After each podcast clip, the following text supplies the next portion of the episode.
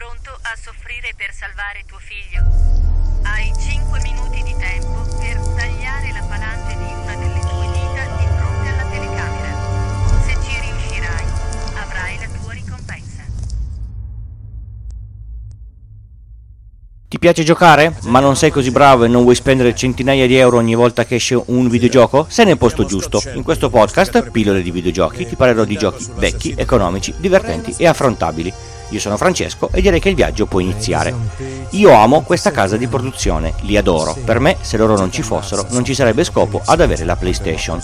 Quantic Dream è una casa di produzione francese nata nel 1997 che ha sviluppato tre dei videogiochi che ho scoperto per caso e ho apprezzato davvero più di tutti che poi chiamarli videogiochi è riduttivo. Potremmo definirli film interattivi, la naturale e bellissima evoluzione dei libri game sulle console. Vi ricordate i libri game editi dalla editrice EL? Mamma mia quanti ricordi. Un giorno, come faccio sempre, dopo aver acceso e aggiornato la console, stavo girando per le offerte sul PlayStation Store e trovo un bundle. A 10 euro due giochi. Guardo le stelline, entrambi 5 stelline, avevo i rimasugli di una carta ricaricabile sull'account e li ho presi. E meno male che, che l'ho fatto. Ho giocato a tre capolavori di Quantic Dream, due di quel pacchetto, Heavy Rain e Beyond due anime, l'altro Detroit Become Human, l'ho comprato poi in un secondo tempo. La meccanica di gioco è la stessa in tutti e tre. C'è una storia molto elaborata che prenderà una piega piuttosto che un'altra in base alle scelte che si faranno o che si riusciranno a fare durante i vari capitoli. Si usano uno o più personaggi, se questi muoiono a metà storia non ci saranno più fino alla fine e le scelte che verranno fatte du- durante la storia condizioneranno in modo più o meno pesante il finale, anzi i finali. Per giocare completamente tutte le storie è necessario passare ore e ore per fare tutti i bivi e cercare di fare tutte le combinazioni possibili per vedere come potrà andare a finire la storia. I finali po- potrebbero essere davvero molto diversi gli uni dagli altri. Un- una roba pazzesca, come guardare film ambientati nello stesso posto ma con narrazioni che cambiano di volta in volta. Non ho mai trovato videogiochi così coinvolgenti, davvero mai, neanche The Last of Us per intenderci. Alla fine di Beyond mi mancava Jody, per esempio. La qualità grafica, pur essendo giochi nati per PlayStation 3, i, i, primi due, è di gran livello. Li ho giocati su PlayStation 4 e anche uscito il porting per uh, Windows non molto tempo fa. Sono a tutti gli effetti dei film, dentro i quali ci si può muovere, si devono fare delle scelte, spesso con il vincolo uh, del tempo. Si deve decidere se fare una cosa o un'altra in pochissimo tempo, come se si vivesse all'interno dell'avventura. Si, si, deve combattere, decidere di scappare o affrontare qualcuno, capire se è meglio nascondersi oppure andare più in là per trovare un rifugio migliore. La trama dei, dei tre giochi, rispetto alla meccanica, invece è molto diversa tra i vari titoli.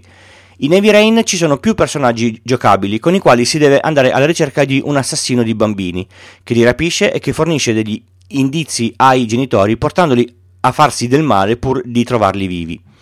In Beyond si vive nei panni di, di Jodie, a partire da quando è ragazzina fino a quando è adulta, che cresce aiutata da una entità soprannaturale che la aiuta nelle situazioni più complicate e che una volta scoperta verrà sfruttata dai militari, guarda caso, per compiere azioni sul campo anche poco etiche.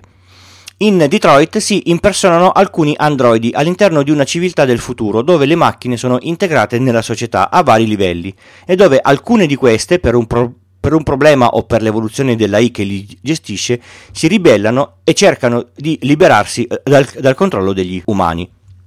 Ogni titolo ha la caratterizzazione eccellente di ogni personaggio, sia quelli gio- giocabili che quelli non giocabili. Le scelte dei dialoghi incidono in modo coerente nella storia, quasi al limite del fastidioso.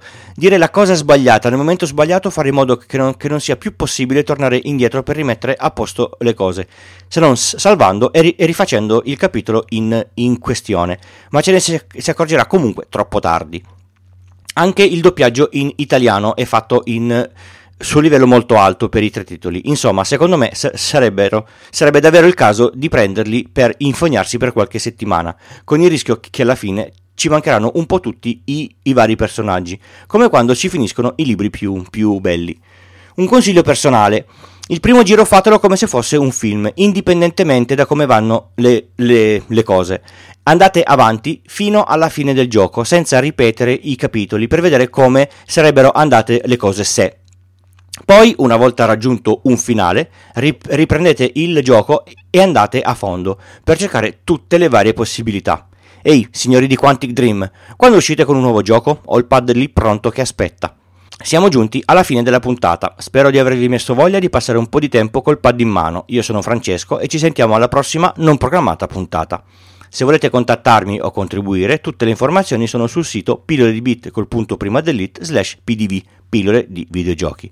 Se volete dare un vero contributo per la realizzazione del podcast, i codici degli store PlayStation e Nintendo sono le cose migliori. Codici equivalgono a giochi che equivalgono a, a puntate. Grazie mille e alla prossima. Ciao!